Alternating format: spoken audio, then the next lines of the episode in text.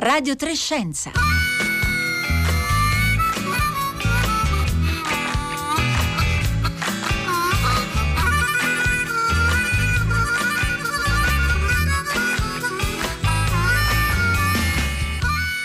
Buongiorno, buongiorno, a tutti, benvenuti a Radio Trescenza da Roberta Fulci.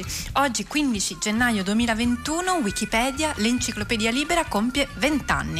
Il 15 gennaio del 2001 Wikipedia faceva il suo ingresso sul web e eh, otto mesi dopo, nel settembre 2001, il 12 settembre 2001, quindi il giorno dopo l'attacco alle Torri Gemelle, sul Corriere della Sera potevate leggere un articolo firmato da Franco Carlini, un, artic- un articolo che si eh, intitolava L'enciclopedia enciclopedia universale rinasce sul web, che parlava di una ancora poco nota enciclopedia collettiva a cui chiunque fosse dotato di una connessione internet poteva contribuire.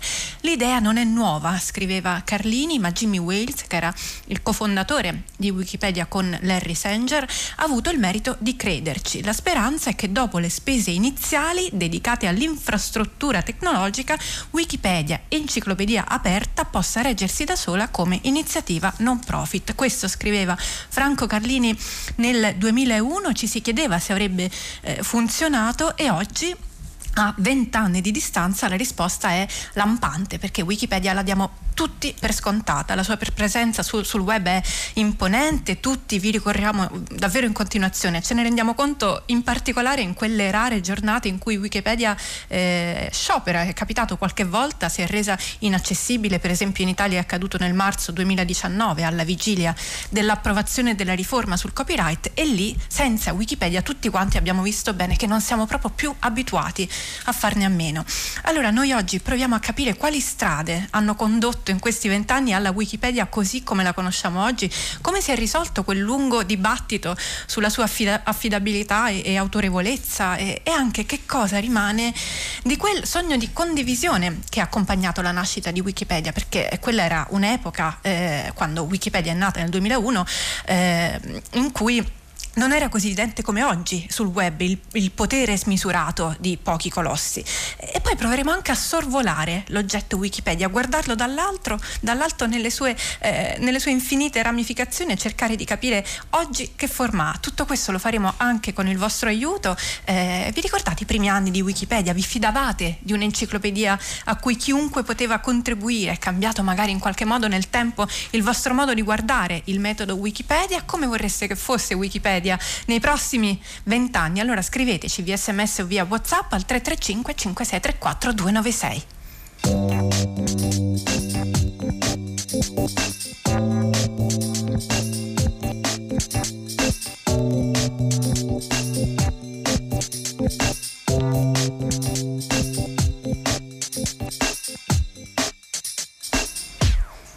Buongiorno Yolanda Pensa. Buongiorno. Presidente di Wikimedia Italia, grazie per essere con noi. Wikimedia Italia è il comparto italiano della Wikimedia Foundation che a sua volta è l'associazione senza fini di lucro che sostiene Wikipedia e più in generale la diffusione di una conoscenza accessibile a tutti su scala globale. Oggi Yolanda Pensa ci aiuterà a ragionare un po' sulla parabola di Wikipedia di questi vent'anni e su come Wikipedia è arrivata a raggiungere praticamente tutti. Eh, secondo lei, innanzitutto, Yolanda Pensa, in questi vent'anni Wikipedia si è evoluta in accordo col progetto iniziale, si è aggiustato magari il tiro in qualche modo che allora, quando è nata nel 2001, era, era difficile immaginare. Beh, certamente è cambiata con eh, anche l'aumentare dei contenuti e l'aumento ovviamente dei contributori. Quello che non è mai cambiato è il tasto modifica, che è la caratteristica veramente diciamo, più rivoluzionaria di questa enciclopedia. Di solito il, il sapere è molto difficile da, da, scrivere, da modificare, da correggere, mentre invece nel caso di Wikipedia è sempre alla portata di, di tutti, quindi si può sempre rinnovarlo, eh, migliorarlo e anche eh, correggerlo anche con i cambiamenti che la storia ci porta. Se voi andate sul profilo di Yolanda Pensa sulla pagina di, di Wikimedia trovate come motto, diciamo, proprio esattamente questa frase sarebbe, sarebbe, bello, insomma non sarebbe male se tutto avesse un tasto modifica. Il tasto modifica sembra un po' eh, una delle, insomma, forse la, la, principale freccia all'arco di Wikipedia. Eh, In questo momento noi stiamo vedendo benissimo eh, questo periodo così strano della nostra storia com'è pericoloso il diffondersi di notizie infondate, ne abbiamo parlato tante volte da questi microfoni, eh, pensiamo a quanto nell'ultimo anno durante la pandemia abbiamo parlato di infodemia. Allora, eh, Wikipedia si fonda esplicitamente no? sul contributo di chiunque, indipendentemente dai titoli e dalla formazione. Sappiamo anche quanta eh, resistenza c'è stata, quanta diffidenza rispetto alla credibilità che avrebbe avuto uno strumento che invece di essere no, come le, le altre enciclopedie redatto da pochi nomi titolati contasse invece su una sorta di intelligenza collettiva. Eh, eh, Yolanda pensa Considerato che fin dai primi anni si sono fatti studi su studi, confronti con le altre enciclopedie per, per valutare no, la credibilità e l'autorevolezza di Wikipedia e, e Wikipedia è sempre uscita bene e evidentemente si riesce a salvare dal problema delle fake news, insomma almeno eh, in gran parte. Secondo lei qual è l'ingrediente principale che eh, salva Wikipedia dal problema dell'infodemia? Beh, una cosa che anche poi è cambiata nel tempo e si è ampiamente rinforzata è l'attenzione verso le fonti. Uh, fonti verificabili e attendibili sono diventate proprio il modo in cui anche nella crescita e nella grande crescita di Wikipedia uh, i contributori hanno iniziato a poter accogliere sempre più persone. All'inizio c'era un bisogno di contenuti su tutto, quindi eh, si scriveva magari l'articolo sull'Africa, su Dante Alighieri, su tutti i protagonisti, insomma, il, e si forniva anche delle, degli articoli abbastanza semplici. Poi nel tempo eh, è cresciuta l'importanza fondamentale delle fonti. Le fonti che appunto hanno due obiettivi.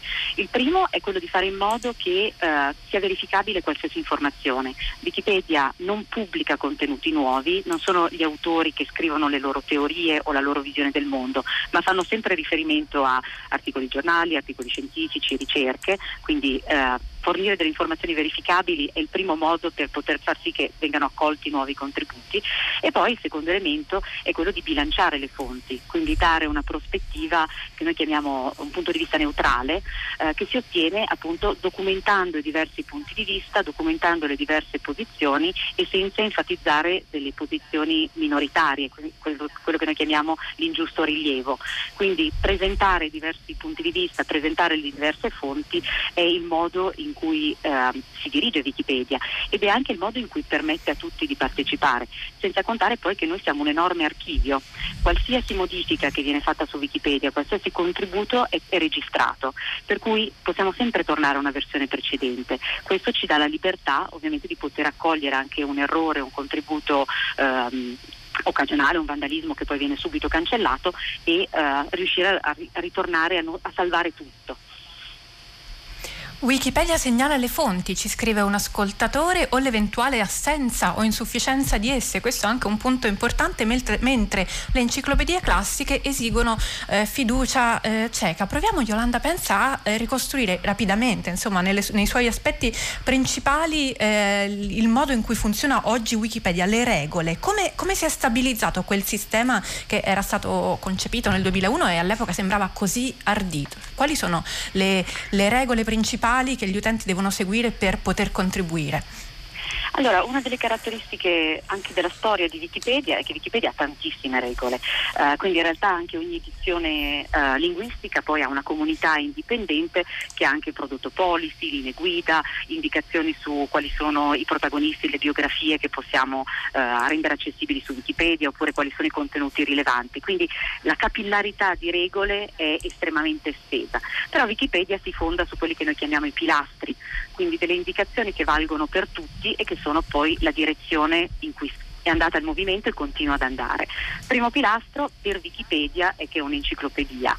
Poi Wikipedia è, mm, lo chiamiamo anche spesso un ecosistema, perché è vero che c'è l'enciclopedia che tutti conoscono, che si chiama Wikipedia, ma poi nel tempo si sono creati tantissimi progetti, uh, quindi Wikimedia Commons, che è la banca dati di immagini dalla quale poi uh, Wikipedia trae le sue immagini e poi come sempre, come per tutti i contenuti di Wikipedia a disposizione di tutti, quindi possono essere usate sia per scopi commerciali che non commerciali, quindi qualsiasi scopo perché sono contenuti liberi, basta citare la fonte e eh, mantenere una licenza libera. E poi ci sono eh, Wikidata, che è il progetto di punta, questa banca dati eh, potentissima, una delle più grandi, cioè la più grande banca dati aperta del web. Eh, poi ci sono progetti più piccoli, Wikisource, Wikivoyage, ehm, eh, Wikidizionario, quindi progetti specifici nei vari campi, più le collaborazioni ovviamente con eh, l'OpenStreetMap, quindi con le mappature aperte. Quindi questo grande ecosistema alla fine segue delle direzioni in cui ogni contenuto deve essere pertinente rispetto al contenitore. Quindi, eh, contenuti enciclopedici per Wikipedia, immagini, dati, eccetera, eccetera. Poi la seconda indicazione è quella appunto per Wikipedia della neutralità. Questo è, eh, prima lo spiegavo con questa attenzione alle fonti, alla verificabilità delle fonti, ai punti di vista neutrali. Noi non vogliamo pubblicità, ma non vogliamo nemmeno che i nostri articoli siano scritti con un linguaggio pubblicitario. Vogliamo che il, tono sia un tono eh, neutrale, un tono bilanciato, informativo e quindi non è che enfatizza. Tra l'altro questa è una difficoltà che molti contributori hanno, perché siamo spesso abituati ad un linguaggio che è promozionale e invece Wikipedia non lo accetta. Poi un altro punto molto importante sono le regole di comportamento e in questo tra l'altro eh, la, la, il movimento sta eh, proprio lavorando molto. Il codice etico universale è una delle ultime novità ed è questa direzione di un'attenzione e cura eh, dei contributi, cioè fare in modo che eh, eh, i contributi siano, eh, i contributori siano sempre fatti con uno spirito eh, positivo e collaborativo. Ehm, questi diciamo ehm, alcuni dei punti centrali del movimento, resta anche uno spazio comunque di libertà. È vero che Wikipedia ha tantissime regole, è vero che ehm, eh, c'è una struttura già molto forte e quando uno contribuisce deve adeguarsi alla struttura perché noi siamo una comunità di scopo, non siamo una comunità, per cui nel momento in cui tu entri e dai, partecipi, quindi dai un tuo contributo lo devi fare nella direzione in cui sta andando il progetto, non per il tuo interesse. Però resta comunque uno spazio di, di libertà, uno spazio di divertimento perché poi è fatta da volontari, per cui ognuno mette la sua passione, mette i suoi interessi e quindi anche la possibilità comunque di cambiare.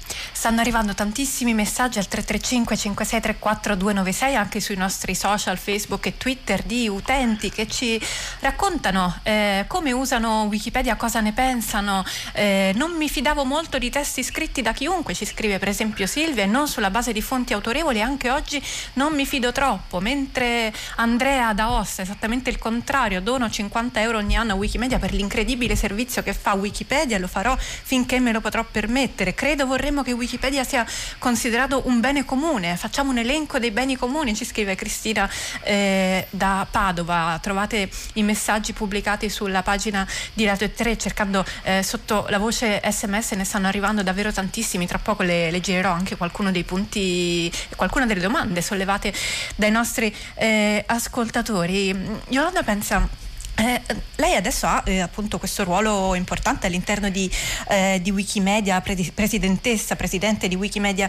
eh, Italia. A distanza di eh, vent'anni dalla nascita, no? quando Wikipedia è nata il web esisteva a sua volta da solo una decina d'anni, quindi noi non possiamo paragonarlo senz'altro a quello che è oggi. La rete allora era eh, ancora per molti di noi un po' un, un di più, qualcosa poteva, insomma, di, di, cui si poteva eh, fare a meno e quindi forse allora era anche un po' più lecito insomma, fare confusione tra il web, il, il mezzo e quello che il web conteneva, per esempio Wikipedia. E quindi magari può essere esistita un po' una, eh, un'illusione no? che il modello di Wikipedia, quell'ideale di condivisione, potesse essere qualcosa che caratterizzava la rete in toto, mentre oggi, no, lo dicevamo all'inizio, sappiamo che le cose non sono andate così, no? è molto chiaro che a fianco di Wikipedia e Wikimedia ci sono eh, enti privati giganteschi che muovono porzioni enormi del web e quindi del reale, de, del mondo reale con dei, degli ideali molto diversi da quelli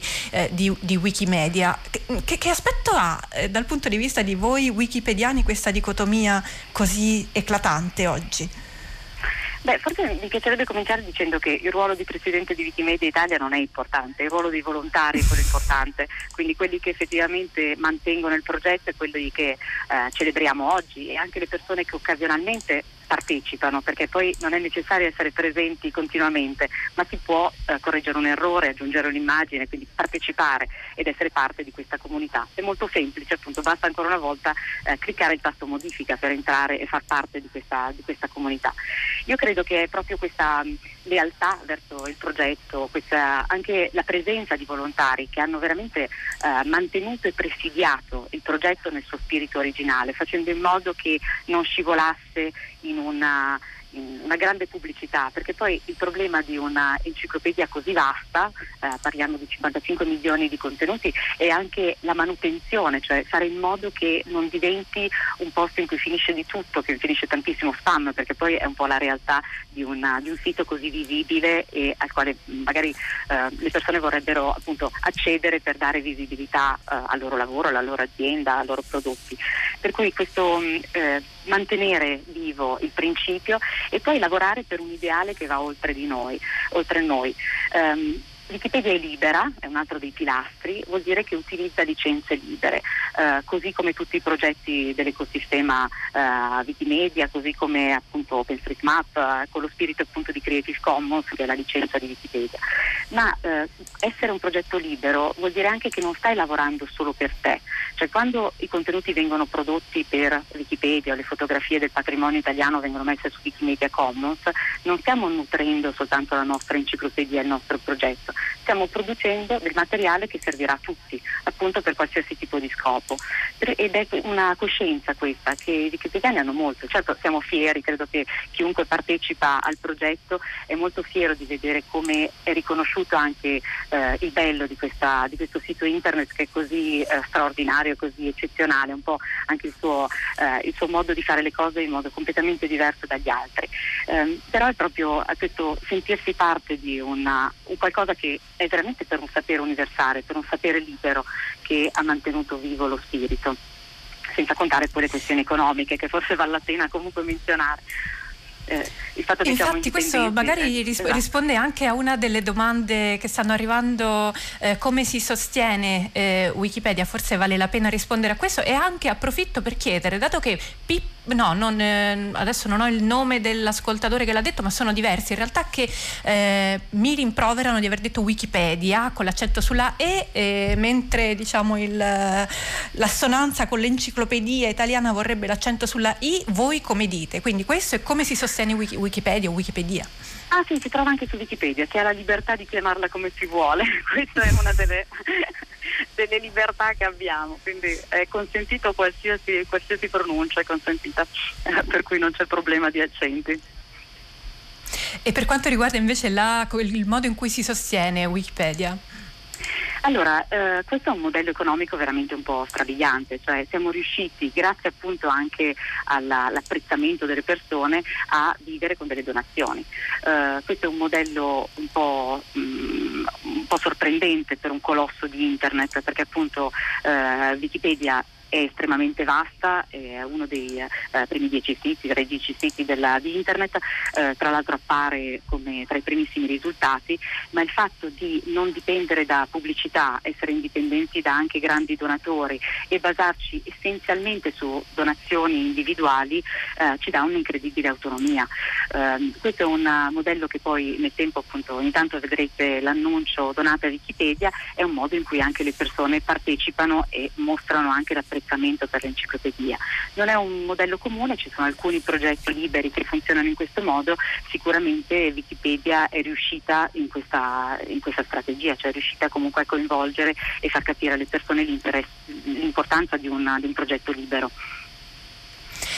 Siamo veramente sommersi oggi di messaggi, questa è proprio una di quelle puntate in cui è difficile tenere traccia di tutti gli interventi degli ascoltatori perché evidentemente insomma, il tema riguarda eh, tantissimi, tantissimi di, di noi. Eh, vi voglio leggere però una mail che ci è arrivata questa mattina a Radio Trescenza di una eh, ascoltatrice che ci racconta che si è avvicinata al mondo di Wikipedia un po' per caso durante il lockdown di marzo. L'ascoltatrice si chiama eh, Ariane e ci racconta che a giugno del 2020 ha seguito un corso eh, organizzato dal mondo wiki per ridurre il gender gap su Wikipedia perché ehm, la maggioranza dei contributori di Wikipedia sono uomini e quindi si, si, si sta cercando di compensare questo eh, squilibrio. E tra le altre cose ci scrive Arianna grazie alla vostra puntata, la puntata di Radio Trescenza su John Feynman ho scoperto che Feynman ah, aveva, scusate, Feynman aveva una sorella e, e, e, la sua prima traduzione da una voce in inglese di Wikipedia eh, in italiano è stata proprio la storia storia di, eh, di John Feynman. Di questo naturalmente siamo molto contenti e ne approfitto per sollevare un problema che diversi degli ascoltatori ci scrivono anche eh, attraverso i messaggi, cioè un certo squilibrio che esiste naturalmente tra la versione inglese di eh, Wikipedia e le versioni delle lingue meno, eh, meno diffuse come per esempio eh, l'italiano. Allora questo ci aiuta a traghettarci verso la seconda parte della nostra conversazione in cui eh, io le vorrei proporre un po', Yolanda pensa, di eh, sorvolare l'oggetto Wikipedia, un po' come se fosse un albero, no? immaginiamo di mappare Wikipedia e di guardarlo dall'alto alto, eh, che aspetto avrebbe oggi Wikipedia e tutte le sue infinite ramificazioni e quanto sarebbe bilanciato tra le lingue, tra i diversi argomenti? Come si fa a potare quest'albero in modo che rimanga omogeneo nel suo livello di approfondimento e nelle diverse lingue? Allora, intanto eh, Wikipedia ha circa 300 versioni linguistiche e ognuna è una comunità indipendente. Il fatto che ogni comunità sia indipendente anche nel modo di negoziare le regole, di funzionare, è molto importante per come siamo pensati. Infatti spesso chiamiamo il movimento Wikimedia, il movimento del sapere libero, ma all'interno ci sono tante comunità.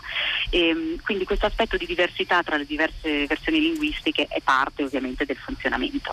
È tra l'altro abbastanza impressionante che Wikipedia in italiano, che comunque si basa sulle persone che parlano italiano, che non sono mh, molto numerose, sia comunque l'ottava versione linguistica eh, e comunque una versione eh, linguistica con un milione e mezzo di, uh, di articoli, quindi molto vasta certamente meno vasta degli oltre 6 milioni della versione in inglese, però è un impegno che se uno ci pensa, un contributore mi ha detto Luca Martinelli mi diceva eh, renditi conto, cioè è un solo fuso orario, perché effettivamente la distribuzione delle persone che parlano le lingue nel mondo ha poi anche un'importanza nel mantenimento dell'enciclopedia, nel fatto che devi sempre presidiarla, devi partecipare, devi essere presente. Per cui insomma lo sforzo della comunità di lingua italiana è strabiliante e sicuramente dobbiamo anche mh, rendere insomma, questo contributo eccezionale dei, dei contributori insomma, italiani. Um, ora, guardando Wikipedia il problema dei contenuti è legato a, uh, alla comunità. È chiaro che Wikipedia, essendo un progetto portato avanti dai volontari, rappresenta gli interessi, le passioni, le competenze delle persone che sono su Wikipedia. Per questo uh, la direzione anche strategica del movimento, uh, quella che noi chiamiamo 2030, quindi la, la, direzione proprio in cui sta andando, stiamo andando tutti come comunità, come Wikimedia Foundation, ma anche con l'appoggio dei capitoli, con, del, dei membri, insomma, di volontari, è quello dell'inclusione più avremo una varietà di contributori, più avremo la partecipazione di istituzioni, la condivisione di archivi, anche la capillarità della nostra presenza nel mondo e ovviamente persone che vengono da formazioni, genere, visioni del mondo diverse, più si arricchiranno i nostri contenuti. Per cui c'è questo problema in cui ehm, l'allargamento, l'inclusione e anche il, il codice etico universale partecipa anche a questo, cioè creare le condizioni per cui il progetto sia più accogliente è importante. Prima menzionavate l'attenzione verso le donne, il lavoro tra l'altro grande in Italia anche di Camelia Boban con Vicky Donne, quindi ci sono state delle attività e l'Italia anche è molto attiva su questo fronte e, ed è importante perché le donne pare che eh, cliccano meno il tasto modifica, per cui eh, sono meno coraggiose nel, ehm, nel dire ma io so, io sono competente. Di solito almeno gli studi che sono stati fatti mostrano come le donne siano pr- più prudenti, finché non sono sicure non, non, si lanciano. E invece l'invito è proprio be bold, eh, essere arditi, essere um, pieni di coraggio per partecipare a questi progetti ed è sicuramente un invito che, che facciamo uh, anche noi come Vicini d'Italia, come volontari per, perché l'enciclopedia sia più inclusiva e più capace appunto di rappresentare tutti. Se volete farvi un'idea della comunità dei wikipediani, io vi segnalo che potete andare a recuperare l'audioreportage che Marco Motta fece in occasione di eh, Wikimania, dell'edizione, la dodicesima eh, edizione di Wikimania, un raduno mondiale di wikipediani che eh, ha avuto luogo qualche anno fa a Esinolario. Proprio lei, Yolanda Penza, ha eh, contribuito eh, in gran parte a organizzare questo evento in provincia di Lecco. Il, quel reportage si intitola Tutto il mondo è wiki ed è un ritratto proprio di cioè una ricostruzione eh, corale di questo eh, incontro che, che, è avvenuto in questo paesino in provincia eh, di Lecco e trovate anche la, la, voce di Yolanda Penza all'interno di, quella, eh, di quel racconto. Nel frattempo continuano ad arrivare tantissimi messaggi al 335 5634 eh, 296, per esempio uno dei tanti è una domanda, un ascoltatore che chiede, quindi se ho ben capito esiste una sorta di controllo, certe volte io leggo delle voci e non mi convincono, come, mm, come posso eh, fare a capire se eh, sono credibili, sono state già revisionate oppure no? Allora, la, allora, intanto io sono un'antropologa e quindi vengo da uh, diciamo una formazione anche di studi postcoloniali in cui secondo me bisogna sempre essere dubbiosi di fronte al sapere, quindi essere critici, anche guardare le cose, le informazioni con, uh, con un'attenzione e anche il, sapendo che c'è sempre il rischio che il sapere che stiamo consultando non è corretto o che uh, l'anno prossimo si scopriranno nuove cose. Quindi l'atteggiamento di prudenza secondo me è una delle cose più belle che, che fa Wikipedia. Cioè, ci ricorda che il sapere è sempre qualcosa pieno di errori il sapere è sempre qualcosa che, che cambia, che è mutevole e a volte appunto anche ehm, legato alla, alle ideologie, quindi anche per fortuna la nostra comprensione del mondo anche cambia nel tempo. Um, io credo che... Grazie. Allora... Yolanda Penza, devo, purtroppo dobbiamo chiudere, torneremo a parlare senz'altro di eh, Wikipedia. Ricordo Yolanda Penza è presidente di Wikimedia Italia, adesso è il momento dell'ultima voce del nostro lessico vaccinale con Silvia Bencivelli che oggi ci racconta il calendario vaccinale.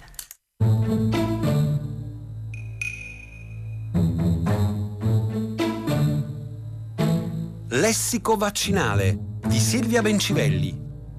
Calendario vaccinale. Calendario vaccinale, cioè ogni cosa a suo tempo. Non ha senso vaccinarsi per una malattia che colpisce bambini piccoli se si è già adulti e non ha senso vaccinare un neonato per una malattia che colpisce l'anziano, a meno che la protezione conferita dal vaccino non sia davvero lunghissima. Alla fine di un complicato gioco di caselle che tiene in considerazione l'età di insorgenza delle malattie, l'efficacia, la durata della protezione conferita dai diversi vaccini e molte altre cose, ecco una tabella che dice quando va fatto quale vaccino. Per esempio, ci sono in particolare due malattie gravissime che colpiscono soprattutto i bambini piccoli piccoli e per le quali esistono vaccini efficaci, in uso da anni, quindi sperimentatissimi, proprio in quelle fasce d'età sono la meningite da Haemophilus influenza di tipo B e la pertosse. I vaccini contro di loro sono efficaci anche nel bambino di due mesi e nel bambino di due mesi il sistema immunitario è già pronto a reagire, mentre gli anticorpi passati dalla mamma stanno per scomparire. Allora perché rimandare la protezione e intanto rischiare di prendersi queste malattie? Ecco due vaccini da fare prestissimo. Poi ci sono altri vaccini che possono essere associati, e allora si fa un'unica iniezione invece di sei, un bel vantaggio. E altri per cui è necessario fare richiami più o meno ravvicinati, e allora bisogna tornare al centro vaccinale dopo qualche mese. Alla fine, il calendario vaccinale che contiene i 10 vaccini obbligatori dal 2017 e i 4 fortemente raccomandati sembra un po' l'orario scolastico. Oppure se volete una specie di gioco della campana per neogenitori in cui ogni mese, ogni due mesi, a volte ogni sei, si entra al centro vaccinale, si fa fare un'iniezione o due nella coscia del proprio piccino, piantino certificato, mezz'ora di attesa nei paraggi e arrivederci alla prossima casella. Per un po' tra il secondo e il sesto anno si fa pausa, poi si tornerà per i richiami e dopo un altro po' arriveranno i vaccini dei grandicelli. Non è nemmeno necessario sapere bene che vaccini sono esattamente, tanto la tabella è la stessa per tutti. Nessuna sorpresa, nessuna fantasia.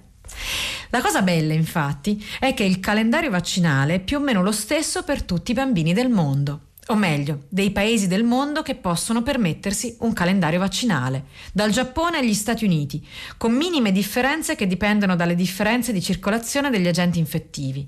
La cosa ancora più bella è che i vaccini del calendario vaccinale, obbligatori e raccomandati, in Italia sono gratuiti, cioè li paga lo Stato per tutti. Purtroppo però questo non vale per la maggioranza dei bambini del mondo, anche se in effetti sarebbe bellissimo.